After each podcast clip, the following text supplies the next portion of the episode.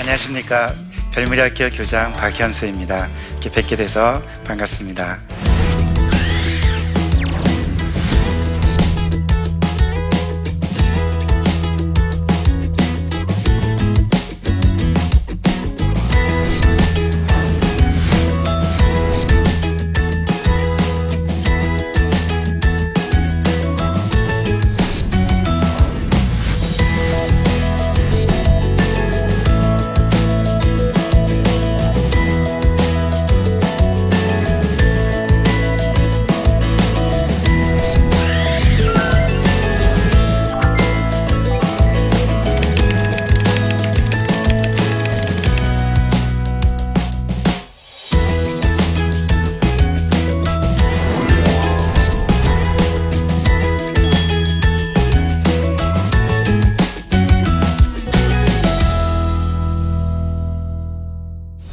이 강좌를 시작하기 전에 제가 근무하고 있는 학교에 대한 소개를 잠깐 드리고 싶습니다.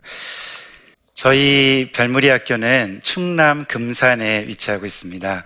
금산은 인삼으로 좀 유명한 고장이죠. 한 번쯤은 왔을 수도 있을 것 같습니다.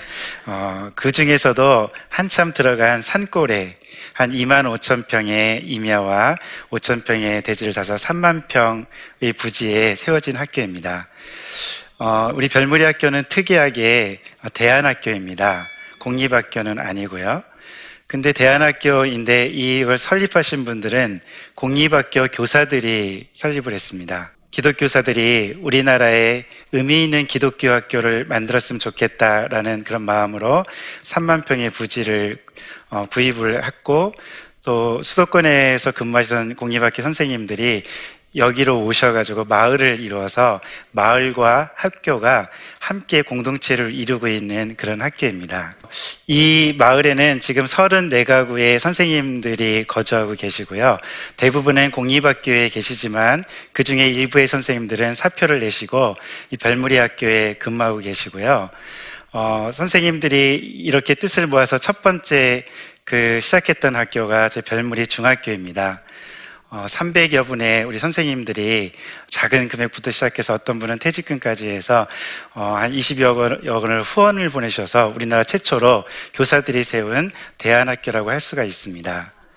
그 다음에 3년 후에 우리 처음에 입학한 아이들이 중학교 1학년 때 입학했는데 그 아이들이 고등학교 진학을 할 때 다시 고등학교가 저렇게 마을에 세워졌습니다. 그래서 현재는 6년이 지났기 때문에 올해 첫 졸업생이 나오는 별무리 학교로서는 아주 의미 있는 시간들을 보내고 있습니다. 그럼 왜 이렇게 공립학교 교사들이 자기들의 모든 것을 헌신하면서, 또 그 중에 많은 분들은 저도 공립학교 22년 있다 사표를 내고 저 학교에 갔는데 왜 이렇게 많은 분들이 사표를 내고 거의 봉급도 공립학교에 있을 때 한 50%밖에 못 받으면서까지 저기 가서 저렇게 이런 일을 하고 있을까? 이게 참 아이러니한 일인데요. 그것은 기독교 교육에 대한 갈망 때문에 그렇습니다. 우리 기독교 학교 그러면은 좀 잘 아시는 분도 있지만 이해가 안 되시는 분도 있을 것 같아서 잠깐만 구분을 해드리면, 공립학교라고 한다면 국가 교육과정을 따라가는, 보통 우리가 다니고 있는 학교를 공립학교라고 합니다. 예, 그 중에는 설립 주체에 따라서 사립학교라고 해서 개인이나 법인들이 세운 학교들을 사립학교라고 하거든요. 근데 그 사립학교들 중에 우리가 흔히 기독교 학교라고 부르는 학교들이 있는데 그 학교들이 엄밀히 말하면 미션스쿨이라고 구분을 할 수 있습니다. 네, 미션스쿨은 교회를 다니는 아이든 안 다니는 아이든 그 아이들이 와서 복음을 접할 수 있게 해주는 거를 목적으로 세운 학교. 그래서 교육과정은 국가교육과정을 따라가지만 채플이라든지 또는 뭐 성경 공부라든지 이런 게 일부에 있어서 아이들이 복음을 이렇게 들을 수 있는 기회를 주는 학교라고 생각하면 될 것 같습니다. 근데 기독교 학교는 그와 다르게 모든 교육과정 자체가 그 성경적 세계관을 바탕으로 해서 교육과정 자체를 재구성하고 그렇게 이루어집니다. 물론 국가교육과정을 쓰기는 하지만 그것을 철학적인 그 개념 자체를 인본주의가 아닌 국가교육과정이 그 철학이 아닌 기독교적인 세계관을 바탕으로 교육과정을 재구성해서 교육을 하게 되어져요. 그냥 단지 교육과정을 하면서 채플만 있는 게 아니라 교육과정 전체가 다시 재구성해서 가르쳐지기 때문에 기독교 교육이 가능해집니다. 그 사실은 기독교 학교는 그래서 들어오는 친구들은 거의 99% 이상이 대부분이 그래서 믿는 가정의 아이들이 오는 학교라고 생각하면 될 것 같습니다. 그래서 우리나라에서는 기독교 학교를 허가를 안 내줍니다. 그렇기 때문에 어쩔 수 없이 저희가 대안학교라는 걸 생각하게 된 거고, 대안학교는 국가의 허락을 없이도 일단 시작할 수 있기 때문에, 물론 그렇기 때문에 미인가라고 하는 단점이 있지만, 그래서 저희가 기독교 학교라는 것들을 세우고 싶어서 대안학교를 세운 겁니다. 그런 의미에서 별무리 학교는 우리나라 교사들이 세운 최초의 어떤 기독교 학교라고 할 수도 있을 것 같습니다.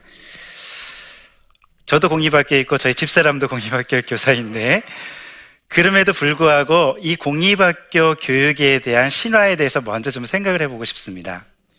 우리 모든 그 기독교인이든 일반이든 교육은, 공립학교는 중립적이라는 생각을 하고 계세요.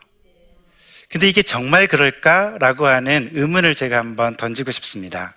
공립학교 교육과정은 철학적으로 보면은 인본주의 그 철학을 기반으로 해서 교육과정이 구성이 되어 있는데요.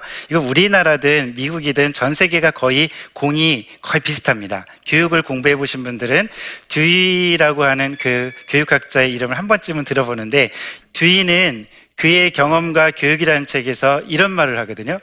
학생은 자기 자신이 기준이 되어 자기 자신의 철학에 의해서 움직여야 된다라고 하는, 그 경험이, 그 자기 자신의 경험이 교육의 기준이 되어야 된다. 이게 경험과 교육이라는 책에 가장 중심되는 생각이거든요. 이 생각 속에는 굉장히 많은 시사점이 있는데요. 이 시사점 중에 저는 세 가지를 중심으로 생각을 해보고 싶습니다. 그 중에 첫 번째는, 우리가 하고 있는 이 학교의 교육들은 첫 번째 강조하는 게 무엇이냐면 경험을 강조하는 교육을 합니다. 그럼 경험을 강조한다라는 의미가 무엇일까? 이것은 무엇이냐면 자기 자신의 경험이 진리의 절대 기준이라는 거예요. 그렇기 때문에 이걸 경험교육이라고도 하는데, 뒤가 강조하기도 했고 우리 지금 일반 공교육에서도 강조하고 있는 철학적인 그 신념이기도 합니다. 이 말은 무엇이냐면은 초월적인 존재라든지 하나님의 법이나 계시는 우리가 경험할 수 있는 분야가 아니거든요. 영역이 아니에요. 그렇기 때문에 이런 영역은 교육 속으로 들어올 수 없다라고 하는 게 전제입니다. 그렇기 때문에 공립학교에서는 신앙교육을 할 수 없다라고 하는 것들이 자연스럽게 사람들의 마음속에 받아들여진 거고, 실제로 미국이나 이런 나라에서도 공교육 속에서 자연스럽게 신앙교육이 배제될 수가 있었던 겁니다. 두 번째 전제는 자율성을 강조하고 있다는 것이거든요. 자율성은 참 좋은 말이죠. 우리가 흔히 평상시 쓸 때에는 자율성이 있는 사람으로 키워야 돼, 자율적이다, 이거 굉장히 좋은 말입니다. 근데 교육학에서 이 학교 교육에서 말하는 자율성은 인간의 합리적 이성만이 진리다라고 하는 생각이거든요. 합리적 이성이라는 건 인간이 이성적으로 생각할 수 있는 것들만이 진리라는 생각이잖아요. 그게 교육의 근간이 돼야 된다라는 거죠. 당연히 그렇다라고 한다면 합리적 이성으로 납득이 안 되는 것들은 진리가 될 수가 없다라는 것이죠. 이 역시도 사실은 출발점은 어디에 있었냐면은 종교로부터의 자유, 말씀으로부터의 자유, 하나님으로부터 해방이 되어야 된다라고 하는 중세시대 때 그런 사상적인 배경을 모더니즘이 갖고 있고, 그 모더니즘이 공교육 속으로 들어온 것이 이 자율성을 강조하는 생각들이거든요.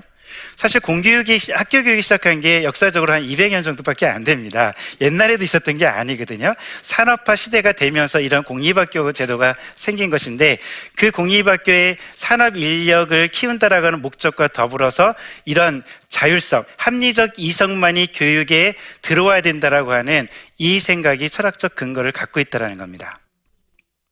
세 번째는 지금 포스트 모더니즘 시대라고 하고 있거든요. 가장 중요한 게 뭐냐면 진리는 상대적이라는 것이죠. 이걸 다 어려운 개념이기 때문에 설명할 수 없지만 저는 쉽게 이걸 이렇게 이야기합니다. 자기가 좋은 것은 선이고 자기에게 나쁜 것은 악이라는 거예요. 그 기준이 자기에게 있다는 거죠. 내가 좋다라고 생각하면 그 진리예요. 내가 진리라고 생각하면 그게 진리라는 거죠. 그러면 나도 진리고 너도 진릴 수가 있다는 겁니다. 그러면 모두가 다 진리라는 거죠. 사실 모두가 진리라는 것은 진리가 없다라는 말하고 똑같은 말입니다. 이 시대의 특징이 그것이거든요. 근데 지금 우리가 하고 있는 교육도 그렇다라는 겁니다. 그러니까 진리가 상대적으로 보기 때문에 어떤 것들을 절대적이라고 말하는 것들이 교육 속으로 들어올 수가 없는 거죠. 제가 이렇게 간단하게만 공립학교의 지금 그 경험을 근간으로 하는 것, 자율성, 그 다음에 진리를 상대적으로 보는 이 생각들이 교육의 전제를 가지고 있다고 하는데, 그렇다면 이게 우리 교육과정 속에, 교육 철학 속에 이미 들어와 있다는 겁니다. 두 번째, 우리 대한민국 사람들이 가지고 있는 두 번째 신화가 있습니다. 그것은 대학 입학이 성공을 보장해 준다라고 하는 그런 신화입니다. 근데 정말 그럴까라는 생각을 또 한번 질문을 해보자라는 겁니다. 사실 이거는 우리나라가 특히 더 심합니다. 사실 우리나라와 유사한 문화적인 그런 특징을 가지고 있는 일본만 해도 대학을 들어가는 학생들이 48%밖에 안 됩니다. 2014년 정도의 통계에 의하면요, 우리나라는 70%입니다. 우리나라는 대학을 안 가는 애들을 따지는 게 더 빨라요. 대부분이 다 간다라는 소리거든요. 근데 일본만 해도 저렇고요, 뭐 캐나다나 선진국은 저 비율보다 훨씬 낮습니다. 뭐 30% 정도밖에 안 됩니다. 가는 애들이 적다라는 거죠. 정말 가고 싶은 애들만 간다라는 거죠. 근데 우리 세대는 저것이 거의 신화처럼 되어 있어요. 그렇기 때문에 본인들이 자녀를 키우면서도 본인들의 경험을 자녀들에게 투영을 해요. 그래서 얘네들도 그렇게 대학만 들어갈 수만 있다라고 하면은 성공이 보장될 거라고 하는 생각을 가지고 있고, 그래서 그렇게 집착을 하면서 우리 자녀들을 대학에 보내려고 합니다. 그래서 좀 더 좋은 대학에. 근데 실제적으로 이게 정말 그런가? 우리가 자랄 때와 지금 이 세대는 세대가 바뀌었다는 겁니다. 우리는 고성장 시대에 자랐던 세대들입니다. 그러나 지금 젊은이들과 우리 자랄 아이들은 우리나라가 이미 저성장 시대입니다. 더 이상 대학에 나온다고 해서 그것이 취업이나 성공을 보장하는 시대가 아니라는 겁니다. 실제로 2016년 통계에 의하면 소위 우리가 가장 우리나라에 대표한다는 스카이 대학 출신들도 취업률이 50%밖에 안 됩니다. 이게 현실입니다. 다른 대학 학생들도 마찬가지입니다. 더 이상 대학이라는 것들이 어떤 취업이나 성공을 보장하고 있는 시대가 아니라는 겁니다. 시대가 바뀌었다는 겁니다. 지금 이 시대는 대학을 들어가는 자체가 중요한 것이 아니라 이 아이들이 어떤 능력을 갖고 어떤 진로를 갖고, 우리의 표현대로 하면 하나님이 부르신 어떤 소명을 갖고 가느냐에 따라서 아이들의 인생이 바뀌는 시대를 살고 있다는 겁니다. 그래서 대학 입학이 곧 성공을 보장한다는 이 신화가 바로 깨져야 됩니다. 제가 이 말씀을 드리는 건 대학을 가지 말라는 말씀을 드리는 게 아닙니다. 대학을 입학한다라는 그 자체가 의미 있는 시대가 이미 없어졌다는 겁니다. 그렇다면 어떤 능력을 가지고 들어가느냐가 어떤 대학을 들어가느냐, 또는 대학을 들어가느냐 안 들어가느냐보다 더 중요하기 때문에 우리가 빨리 저 신화에서 벗어나야지만 우리 아이들을 제대로 볼 수 있다는 것 때문에 제가 이 두 가지 신화에 대해서 잠깐 말씀을 드렸던 겁니다. 세 번째 말씀드리고 싶은 거는 우리가 가지고 있는 학교에 대한 이미지를 한번 생각해 보고 싶습니다. 저는 그 이미지를 세 가지로 한번 정리를 해봤습니다. 첫 번째, 우리 학생들은 학교 그러면 지루하다라는 이미지가 딱 있습니다. 고등학교 제가 가끔 방문해 보면 고등학교 그러면 학생들이 딱 수업 시간 되면 종 딱 치면은 딱 엎드려요. 그래서 딱 쉬는 시간 종 딱 치면 다시 일어나.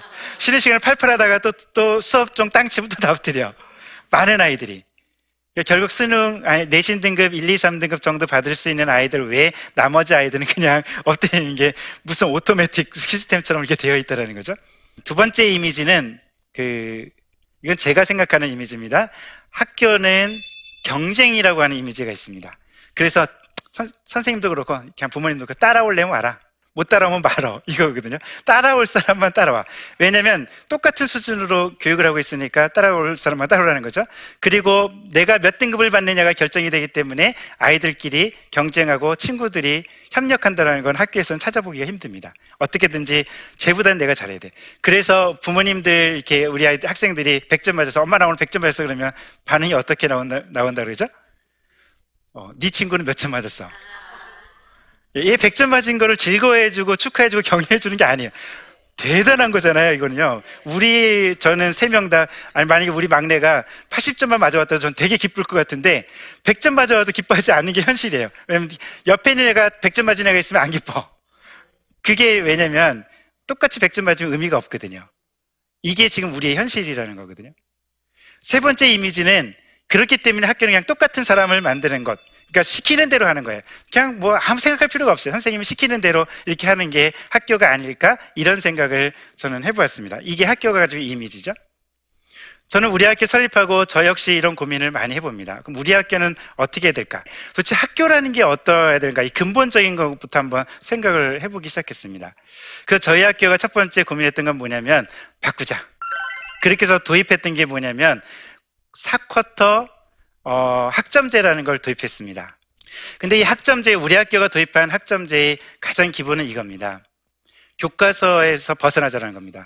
그래서 우리 학교 선생님들이 부모님 앞에 이렇게 선언을 했습니다. 충격적인 선언을 했는데, 우리 학교는 더 이상 가르치지 않겠습니다. 그래서 우리 부모님들이 깜짝 놀라셨어요. 학교가 안 가르치면 뭘 어떻게 하겠다라는 건가? 선생님이 안 가르치겠다고 하니까. 근데 대신 그러면 어떡하냐면, 니들이 한번 배우고 싶은 것들을 구상해봐라. 그걸 학점으로 구성을 하는 겁니다. 처음에 이거 하라고 그랬더니 애들이 미치려고 그래요. 근데 이걸 어떻게 해야 되지? 얘네들이 뭐 난리도 아니에요. 그냥 내버려뒀습니다. 니들이 한번 해봐. 물론 이제 조금씩 도와가긴 했지만, 그때는 아이들이 고민하면서 하나씩 해가기 시작했습니다. 어떤 아이들은 농사하겠다, 어떤 아이들은 뭐 빵을 배우겠다, 어떤 아이들은 물리학을, 그 양자 물리학을 해보겠다, 어떤 아이들은 뭐 소설을 한번 해보겠다. 이렇게 자기 나름대로의 관심 분야, 뭐 음악을 하는 친구들, 이렇게 관심 분야에서 학점 중에 어떤 친구들은 10학점을 피아노로, 음악으로 이렇게 자기 학점을 해서 음악을 공부하는 애가 있는가 하면 나머지 국영수를 줄이고, 이런 식으로 자기들이 그런 것들을 형성해가기 시작했습니다. 저희 학교 선생님들이 개설하는 그 과목이 109개, 지난 쿼터에 아이들이 개설한 과목이 140개 정도가 됩니다. 그런 다음에 선생님들이 두 번째 고민한 게 무엇이냐면, 그러면 이걸 어떻게 연결시킬까? 외부 전문가들과 연결시키는데, 이걸 저희는 멘토링 제도라고 합니다. 학교에 있는 선생님들이 아이들을 다 할 수 없다, 그 생각을 내려놔라. 우리 아이들이 나가고자 하는 그 진로와 분야들이 얼마나 다양한데, 우리 학교 선생님들은 국영수, 사과 이런 교과 전문 선생님들인데, 이 선생님들이 할 수 있는 건 교과는 잘할 수 있을지 모르겠지만 다른 분야들, 그럼 선생님들이 양자 물리학을 어떻게 가르치겠느냐?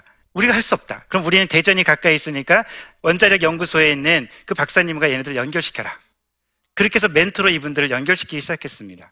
또 PD로 가고 싶은 사람은 PD 선생님과 연결을 시킵니다. 그럼 이 PD 선생님이 9주 동안 얘를 가르쳐 주십니다. 물론 매주 오지는 못하세요. 그러니까 7주 정도는 온라인으로 실시간으로 해주시고, 2주는 오프라인 오셔서 해주세요. 그리고 평가도 다 해주시고, 때로는 방송국으로 부르셔가지고 여기 있는 것을 잘 설명하면서 그렇게 가르치시는 겁니다. 이렇게 아이들이 그 멘토의 도움을 받은 전문가들과 이렇게 연결시켜가면서 자기들이 가고 싶은 분야들을 해가면서, 교과는 교과대로 이렇게 해가면서 아이들이 자기의 진로를 찾아가는 멘토링을 도입합니다. 이게 학점제의 가장 기본적인 방향입니다. 이렇게 되다 보니 아이들이 자기가 하나님 안에서 어떤 길을 걸어야 될지를 고민해가면서 그때부터 이제 생각을 하기 시작하는 거예요. 내가 뭘 공부해야 되는 거지? 왜 이거를 공부하려고 하는 걸까? 그래서 국어를 공부하면서 애들이 그냥 교과서를 공부하지 않아요. 물론 교과서에 있는 지식을 공부합니다. 기본적으로 고전 문학도 하고 다 해요. 그렇지만 그냥 교과서에 있는 걸 하는 게 아니라, 왜 내가 고전 문학을 공부하는 걸까? 이걸 연관시키면서 아이들이 이제는 외부와 자기 삶과 연결시키기 시작하더라는 거예요. 이 제도를 정착하는 데 있어서 저희들이 한 2년 정도 지금 시행을 했는데, 너무나 감사한 거는 처음에 이걸 시작할 때마다 우리 부모님들이 굉장히 걱정하셨거든요. 교장 선생님, 안 하면 안 되겠습니까? 저한테 스쳐와서 이거를 말씀하셨어요. 우리 선생님들도 그렇고요. 제가 그때 우리 선생님들한테 말씀드리고 우리 선생님이 함께 각오한 게 있어요. 선생님, 저를 믿어주신다면 우리 학교 시작할 때도 우리 어차피 다 포기하고 사표내고 시작한 거 아닙니까? 어차피 우리 뭘까 하나님이 책임져 주셨는데 이번에도 그렇게 한번 해봅시다. 이게 교육에 가야 될 길이라면 과감하게 우리 그 길을 선택합시다. 그런데 이렇게 선택하면 아마 많은 학생이 떠날지도 모릅니다. 불안해서, 두려워서. 우리 선생님들이 좀 감사하더라고요. 교장 선생님, 저희 감자만 먹고 살 준비되어 있습니다. 합시다. 이렇게 해주셨어요. 그래서 사실은 이 제도를 저희가 도입할 수 있었거든요. 우리 학생들이 교장 선생님, 왜 우리를 이렇게 고생시키시나요? 이렇게 하면서 여기에 함께 동참했거든요. 근데 이제 이 애들이 졸업하면서 이런 얘기를 해요. 교장 선생님, 너무 감사합니다. 저희들이 그때 그렇게 안 바꿔주셨다면 전 여전히 교과서만 공부하고 있고 내가 왜 공부하는지도 모르면서 살았을 텐데 이제 저희는 삶을 이해하면서 이 공부를 하고 있습니다. 이 시작들이 우리 가운데 되는 이 출발점을 가졌다는 게 저는 굉장히 고맙다라고 생각하고 있습니다. 정직하고 성실하고 믿음도 좋은데 공부를 못하는 아이는 학부모가 제일 싫어하는 아이랍니다. 더 이상 우리 사회에 이런 아픈 말들이 우리 아이들에게 메시지로 전달되지 않았으면 좋겠습니다. 그런 의미에서 이것을 움직일 수 있고 또한 변화시킬 수 있는 기독교 교육이 중요하고 자녀들을 기독교 학교에 보내주시는 게 중요하다고 생각합니다.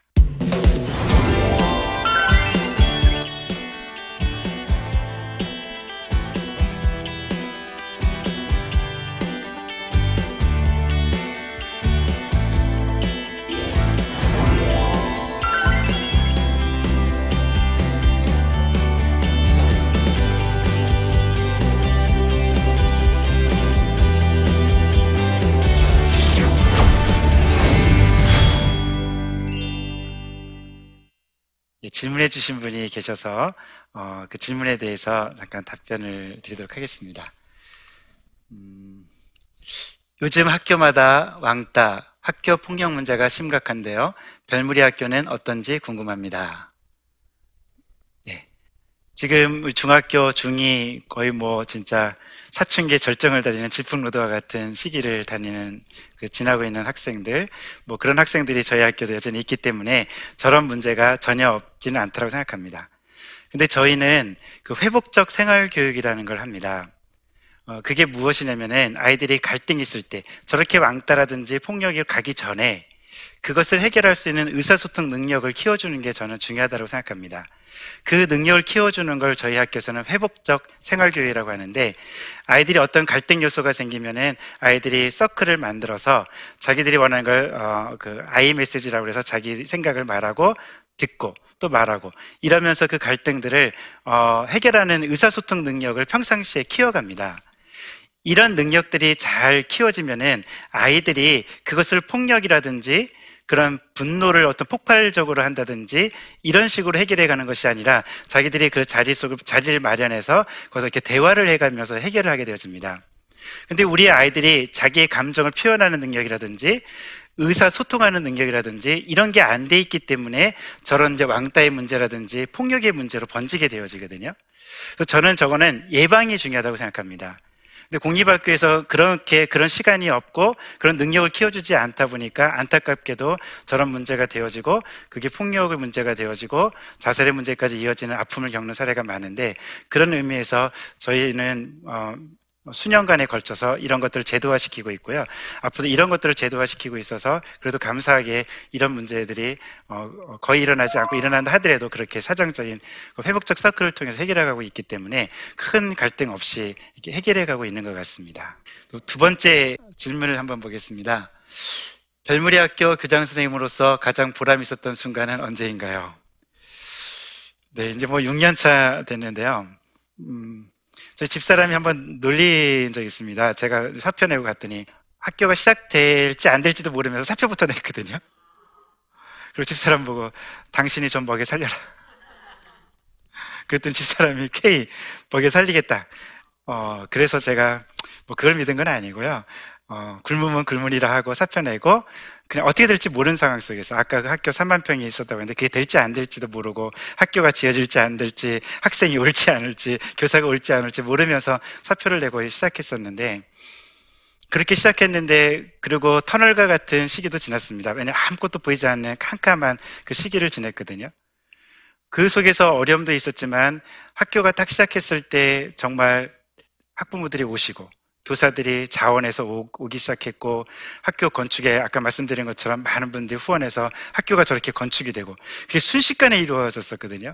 그리고 그 아이들이 6년간 지나면서 아까 말씀드린 것처럼 그렇게 하나님 안에서 한 사람씩 한 사람씩 변해가고 그 맞선꾸러기들이 지금 생각해보면 중1 때 들어올 때 정말 천방지축이었던 그 아이들이 고3 됐을 때 저렇게 아까 같이 의젓한 소리를 하면서 자기들이 꿈을 찾아가는 그 모습을 볼 때 그게 제가 느낄 수 있는 가장 큰 보람이었고 이후로 하나님이 주시는 선물은 저는 그거라고 생각합니다. 아이들을 보면서 우리 아이들이 변해가는 모습, 자기를 찾아가고 하나님 안에서 그 스스로가 자기 정체성과 자존감을 회복해가는 그 모습을 볼 때 저도 그렇고 아마 우리 선생님도 그것 때문에 있는 것 같습니다. 굉장히 힘들고 어렵고 여전히 박봉이지만 그럼에도 여전히 기쁜 거는 아마 그런 우리 아이들, 제자들의 모습을 보면서 기뻐할 수 있었고 그게 저의 가장 큰 보람이라고 생각합니다. 네. 오늘 저는 우리 아이들이 진로와 소명을 따라서 자기가 스스로 학습을 설계하고 스스로 자기가 그걸 공부할 수 있는 자기 주도적 능력을 키워주고 생각하는 능력을 키워서 스스로가 그런 자기들의 진로를 찾아가는 역량을 키우려고 하는 이유 그것이 학교의 모습이어야 되고 이렇게 교육은 빠르게 변해야 되어간다. 이게 우리의 희망이 되어야 되고 아직 학부모나 교사들은 이것에 대한 인식이 없거나 또 했다 하더라도 용기를 못 내고 있지만 우리는 이것들을 용기를 내서 작지만 이 날갯짓을 했으면 좋겠다. 이런 저의 희망을 전해드렸습니다. 오늘 이런 그 좀 어렵기도 하고 부족한 강의도 했는데 이 강의와 함께 해주셔서 좋고 또 바라기는 이런 운동들을 함께 마음을 모아주시고 기도해 주셔서 함께 해나갔으면 좋겠습니다. 예, 강의 들어주셔서 감사합니다.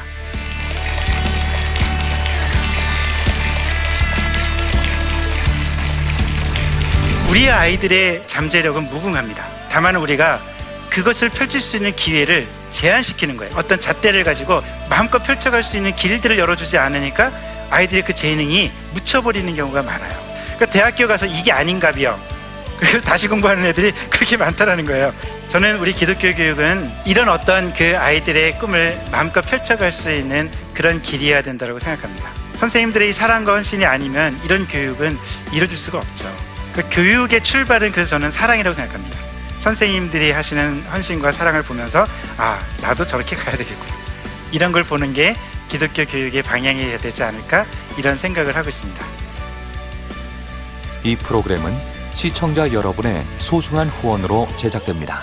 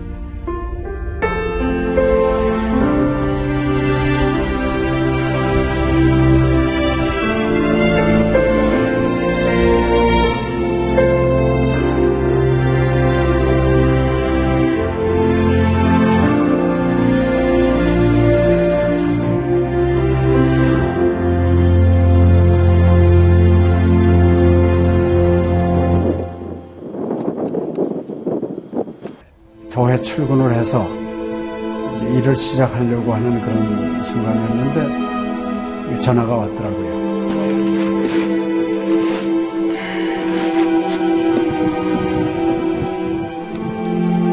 떨리는 음성으로 우리 김성호 선교사가 그 지방사역 나갔다가 전기사고로 소천을 했습니다. 안 보이죠? 앞이 안 보이고 캄캄하고 막 하나님께 항의하는 기도만 나오더라고요. 하나님 이럴 수가 있습니까?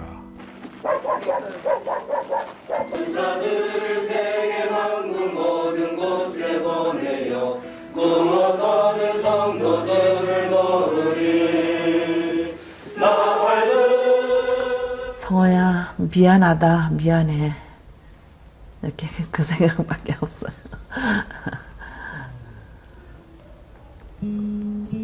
잘못해준 거에 대해서 미안해요. 그냥 예. 잘해줄 거 이렇게 빨리 갈 줄 알았으면 좀 더 잘해줄 걸. 아이고 내가 죽였구나. 내가 아들을 죽였구나.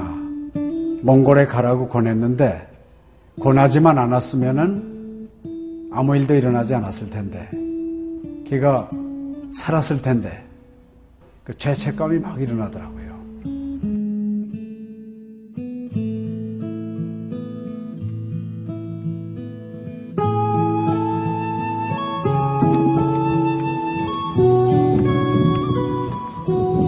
김성호 아들은 네가 보낸 것이 아니라 내가 보냈다. 하나님께서 아들을 보내셨다고 하는 그런 음성으로 저에게 들려지는 겁니다. 2000년도에 저의 아들을 울란바토르 나랑 공동묘지에 묻으면서 하나님의 속삭임이 제 마음에 있으셨어요. 네, 김여일아 때가 되면 너도 와라.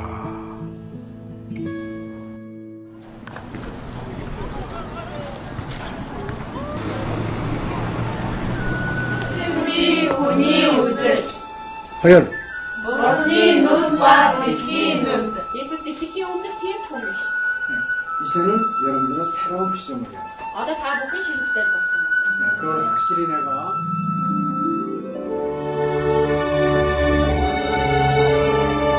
저희 아들 그 추모하는 바로 이제 그 시기에 제가 그 CGN으로부터 연락을 받았다는 게 참 그냥 우연만은 아닌 것 같아요. 이 선교 현장에 그 교육 프로그램이 많이 빈약하기 때문에 TV 프로그램 같은 걸 통해서 그 조금 부족한 부분을 좀 보충했으면 하는 그런 생각을 늘 가지고 있었는데 아유 너무 참 좋다는 걸 느꼈습니다. 하나님께서 저희 가정에 또 우리 제 사역지에 주시는 좋은 선물이 아닌가 저는 그런 생각을 좀 하게 되었습니다. Одоо Монгол болохоор яг Христчсэн нэвтрүүлэг гэх юм бол нэг их байдаггүй.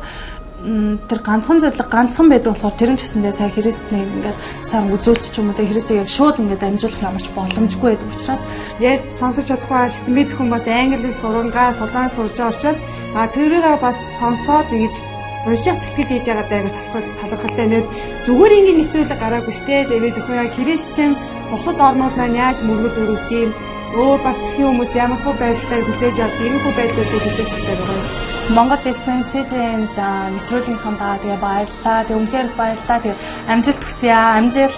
Сургууль дээр ин телевизээ бидлсэн баярлаа. Маш гоё. Хайртай шүү. 사랑해요. 감사합니다. CGN